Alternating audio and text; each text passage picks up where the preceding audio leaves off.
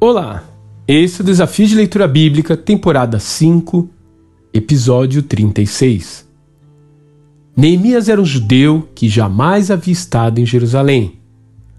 Ele havia nascido no cativeiro e provavelmente apenas tinha ouvido seus pais e avós contarem sobre sua terra natal. Ele ocupava um importantíssimo cargo de confiança como copeiro-mor do rei Artaxerxes sendo responsável por provar toda a comida que era oferecida ao monarca.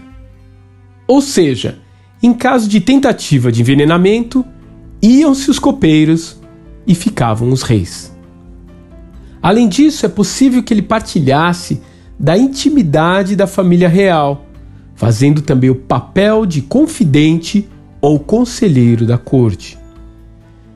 Entretanto, seus olhos permaneciam voltados em direção ao templo do Senhor, de forma que ele acaba se angustiando profundamente ao saber da situação de miséria que os novos habitantes de Judá estavam enfrentando. De fato, a cidade sem muros deixava constantemente vulnerável tanto a vila de moradores quanto o local de adoração.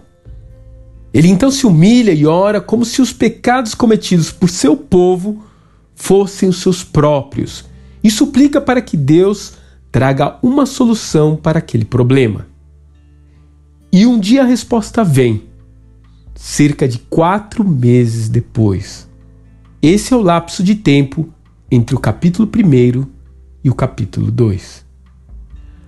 Ainda assim, Neemias consegue perceber que a resposta favorável do rei era tão somente fruto daquela semente plantada com lágrimas meses atrás.